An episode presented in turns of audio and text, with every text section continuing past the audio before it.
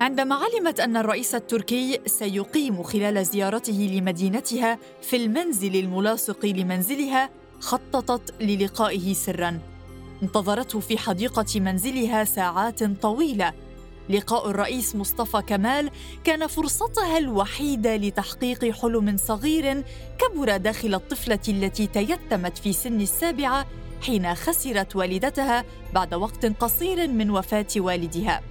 كبرت صبيحة التي ولدت خلال الحرب العالمية الأولى عام 1913 وسط قصص اعتداءات قوات الحلفاء التي احتلت وطنها بعد هزيمة العثمانيين في الحرب العالمية الأولى. كان منزلها يتعرض للاقتحامات المستمرة بحثا عن أخيها الذي انضم إلى القوات الوطنية المقاومة للاحتلال. سكان مدينة بورصة كانوا يصلون كي يأتي مصطفى كمال القائد العسكري الذي قاد حرب الاستقلال لينقذهم.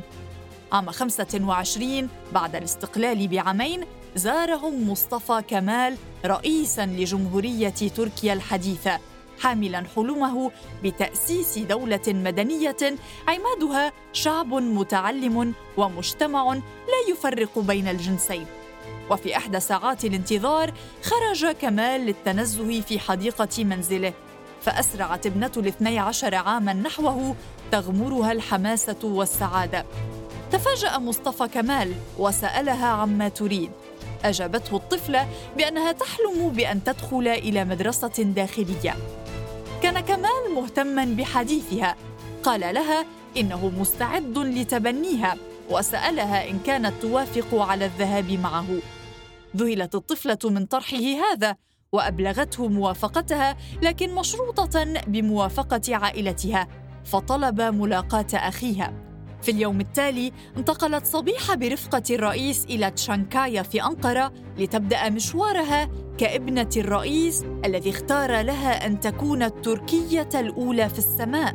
مكان رهن مصطفى كمال على أن المستقبل يكمن فيه. أهلا بكم إلى بودكاست خارج الذاكرة. خارج الذاكرة.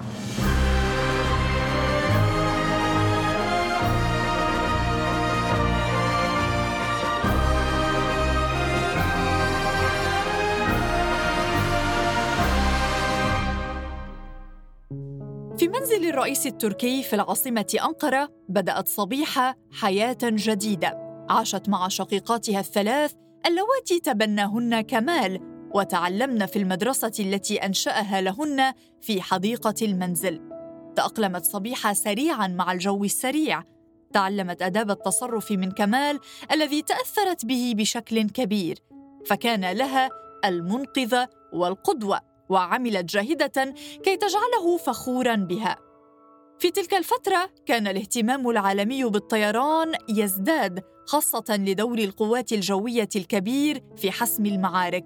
أدرك كما ذلك خلال حرب غاليبولي التي قادها بعد أن شاهد الانتصارات الكبيرة التي حققتها طائرات قليلة في الحرب. أطلق شعار المستقبل في السماء وأسس الاتحاد التركي للطيران في العام ذاته وهو المنظمة غير الحكومية الأولى في العالم التي تعنى بشؤون الطيران. أثار هذا الموضوع حماسة شعبية إذ بدا الشعب مهتما بالطيران وترجم ذلك عبر مشاهدة الأفلام عن الطيران والتجمهر على الأبراج التي شيدت للمواطنين لتجربة الطيران عبر الباراشوت.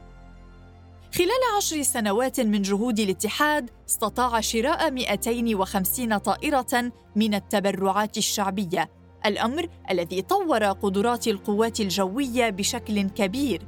بعد عشر سنوات من الحكم بات مشروع مصطفى كمال واضحاً وحقق تقدما كبيرا في الدولة التي بنيت على شتات إمبراطورية ممزقة. فنال الرئيس لقب أتاتورك أي أبا الأتراك. وبعد النجاح الكبير على درب دخول عالم السماء أراد تشجيع الشباب للخوض في هذا العالم من خلال تأسيس برنامج التدريب على الطيران للشباب حمل اسم الطير التركي. آمن مصطفى كمال بأن باستطاعة المرأة القيام بكل ما يقوم به الرجل. ورأى أنه لكون إحدى بناته سباقة في ذلك فإنه سيمثل دافعا كبيرا أمام الفتيات في المجتمع. كانت المرة الأولى التي أرى فيها طائرة في حياتي. كنت قد شاهدت الباراشوت فقط في الأفلام. راقبت الطائرات باهتمام فلاحظ أتاتورك اهتمامي.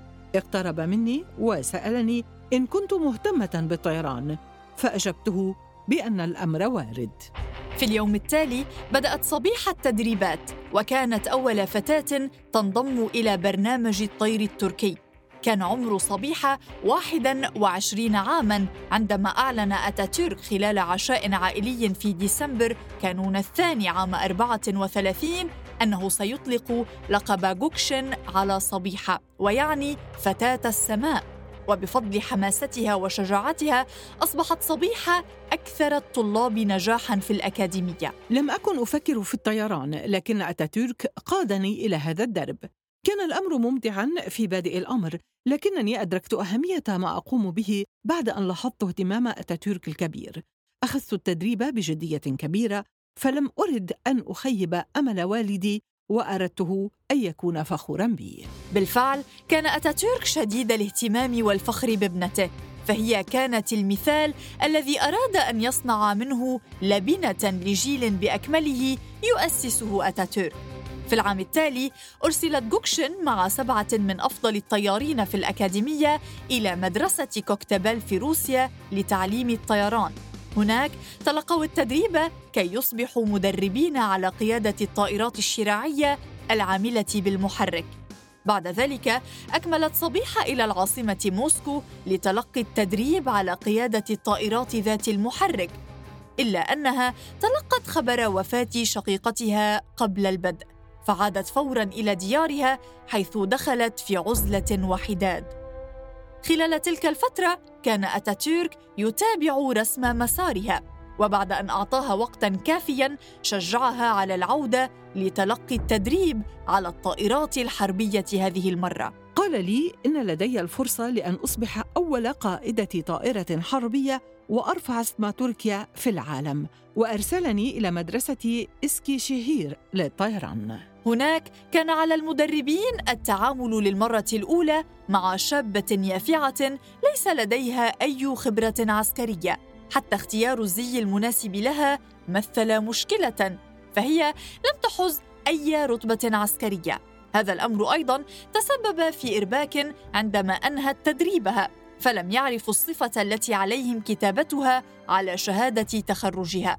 كما أنهم أجبروا على تعديل طول دواسات الطائرات التي قادتها جوكشن بسبب قصر قامتها فلم يستطع أحد سواها قيادتها.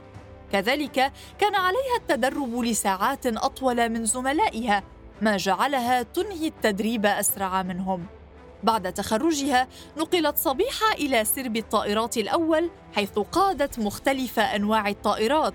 وتولت مهمات عديدة وشاركت في المناورات. ورغم ذلك لم يكن المجتمع جاهزا لتقبل سيدة في السماء خاصة الجيل القديم. فكانت والدة رئيس الوزراء حينها تلوم ابنها على السماح لزوجته بالطيران مع صبيحة بمفردهما ملمحة إلى خطورة ما وصفته بالمغامرة الخطيرة. وكان دائما يطمئنها إلى أن الطيران مع صبيحة آمن للغاية. ذات يوم ربيعي من عام 37 وخلال عودة صبيحة من رحلة جوية إلى مركز قيادة الطيران لاحظت حركة غير اعتيادية. كان الطيارون يستعدون لمواجهة تمرد في منطقة درسيم شرق تركيا. وفور علمها بالموضوع طلبت مشاركتهم في الهجوم إلا أن أحدا من القادة العسكريين لم يرد تحمل هذه المسؤولية. الطريقة الوحيدة للسماح بذلك كانت عبر أمر مباشر من أتاتورك. ذهبت إلى أتاتورك طالبة منه المشاركة في الهجوم فحذرني من ذلك وقال لي إنه لكون امرأة فأنا معرضة للاعتداء. أجبته بأنني أعي ذلك تماما. عندها أخرج مسدسه وأعطاني إياه.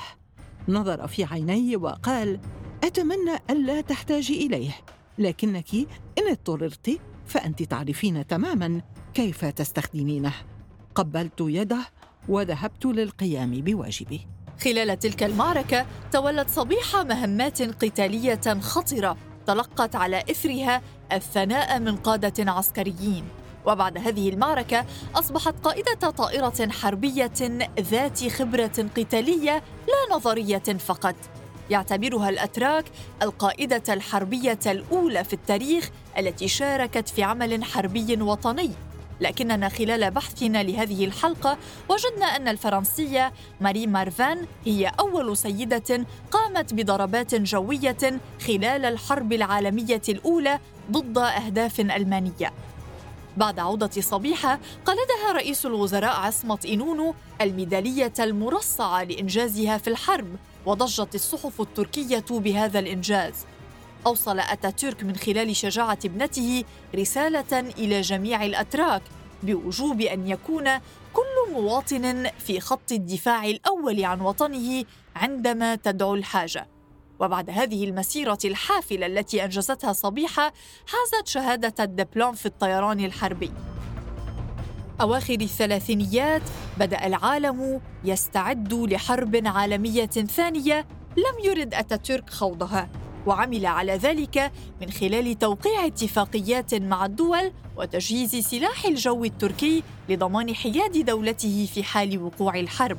وسط هذا تلقت صبيحة دعوة إلى الطيران فوق عواصم دول البلقان عام 38 لم تتحمس كثيرا لترك والدها الذي كانت صحته تتدهور لكنه شجعها على القيام بها. جوكشن أينما ذهبت؟ قولي لهم إنك امرأة محبة للسلام من دولة محبة للسلام وإنك تريدين السلام في بلدك وفي كل العالم مثل جميع الأتراك. أخبريهم كيف لملمت دولتنا نفسها ونهضت في وقت قصير وأننا نعتبر صداقتنا مع أعدائنا السابقين شرفا لنا. أخبريهم عن النساء التركيات والمجتمع التركي عن المستويات العالية التي بلغتها المرأة في تركيا. واشرحي لهم كيف نعمل لنطور دولتنا أكثر. كانت هذه وصية الرئيس التركي مصطفى كمال لصبيحة جوكشن قبل مغادرتها. في هذه الرحلة رفض أتاتورك طلب جوكشن أن تصطحب معها ميكانيكيا تركيا مدربا على إصلاح أي خلل في حال حدوثه، لكنه وعدها بأنه سيرسل ميكانيكيا ليلتحق بها. قال لي إنهم إن رأوا ميكانيكيا برفقتي فسيظنون أنه قائدي وسيصبح التركيز عليه وسيحيدون بنظرهم عن إنجازي كانت رحلة صبيحة التي استغرقت خمسة أيام إنجازا كبيرا يشهد له أهم الطيارين في تلك الحقبة فهي كانت وحيدة في السماء. التواصل مع الأرض كان بأدنى مستوياته وفق ما أتاحته التقنيات في ذلك الوقت. كان عليها قراءة الخريطة لمعرفة موقعها فوق منطقة لا تعرفها من قبل. أينما حطت كان يجري استقبالها على أرفع المستويات وتكريمها. وضجت الصحف العالمية بأخبار هذه الشابة الجذابة التي كانت سفيرة لبلدها. تظهر للعالم التقدم الذي يتحقق في تركيا وتعبر عن حسن نيات دولتها. بعد جولتها عادت صبيحة إلى والدها الذي كان فخورا بإنجازها فوجدته قد أعياه المرض. بعد أشهر قليلة توفي أتاتورك في الخامس عشر من نوفمبر عام 38 تسببت وفاته في مرضها ولم يعزها سوى المثابرة على الطيران وإكمال الحلم الذي بدأه. فعينت مديرة لأكاديمية الطيران واستمرت في موقعها ثمانية عشر عاماً تحيي طلابها باسم أبي الأتراك تخبرهم عن والدها وحلمه. وتسافر حول العالم لتعرف بأتاتورك وما أنجزه لتركيا ونسائها. عام 1940 تزوجت بزميل طيار توفي بعد خمسة أعوام. بعد رحلة جوكشن فوق البلقان أرسل الزعيم النازي أدولف هتلر هانا رايخ في جولة عالمية وأصبحت أول طيارة حربية في ألمانيا. وبعد قرابة خمسين عاماً من إنجاز صبيحة سمح للسيدات في الولايات المتحدة بالقيام بمهام حربية خلال خدمتهن في القوات الجوية. صبيحة التي ذهبت في رحلتها الوداعية الأخيرة بعمر الثالثة والثمانين طارت خلال حياتها ثمانية آلاف ساعة. قامت خلال 32 منها بعمل حربي وقادت 22 نوعاً من الطائرات المختلفة. واستحقت في كانون الثاني عام 2001 أن يطلق على مطار دولي في اسطنبول اسمها. في سابقة تاريخية يطلق فيها اسم امرأة على مطار دولي. في الثاني والعشرين من آذار من العام ذاته في أنقرة وبعد ثمانية وثمانين عاماً من نفس يوم ميلادها ذهبت صبيحة في رحلتها الأبدية والأخيرة مخلدة اسمها فوق السحاب وعلى جواز سفر زائر لهذه الدولة التي كانت سباقة في إرسال النساء إلى السماء. بودكاست خارج الذاكرة. إعداد وتقديم سارة خازم. إشراف بلال عبود. إخراج حسين حجازي.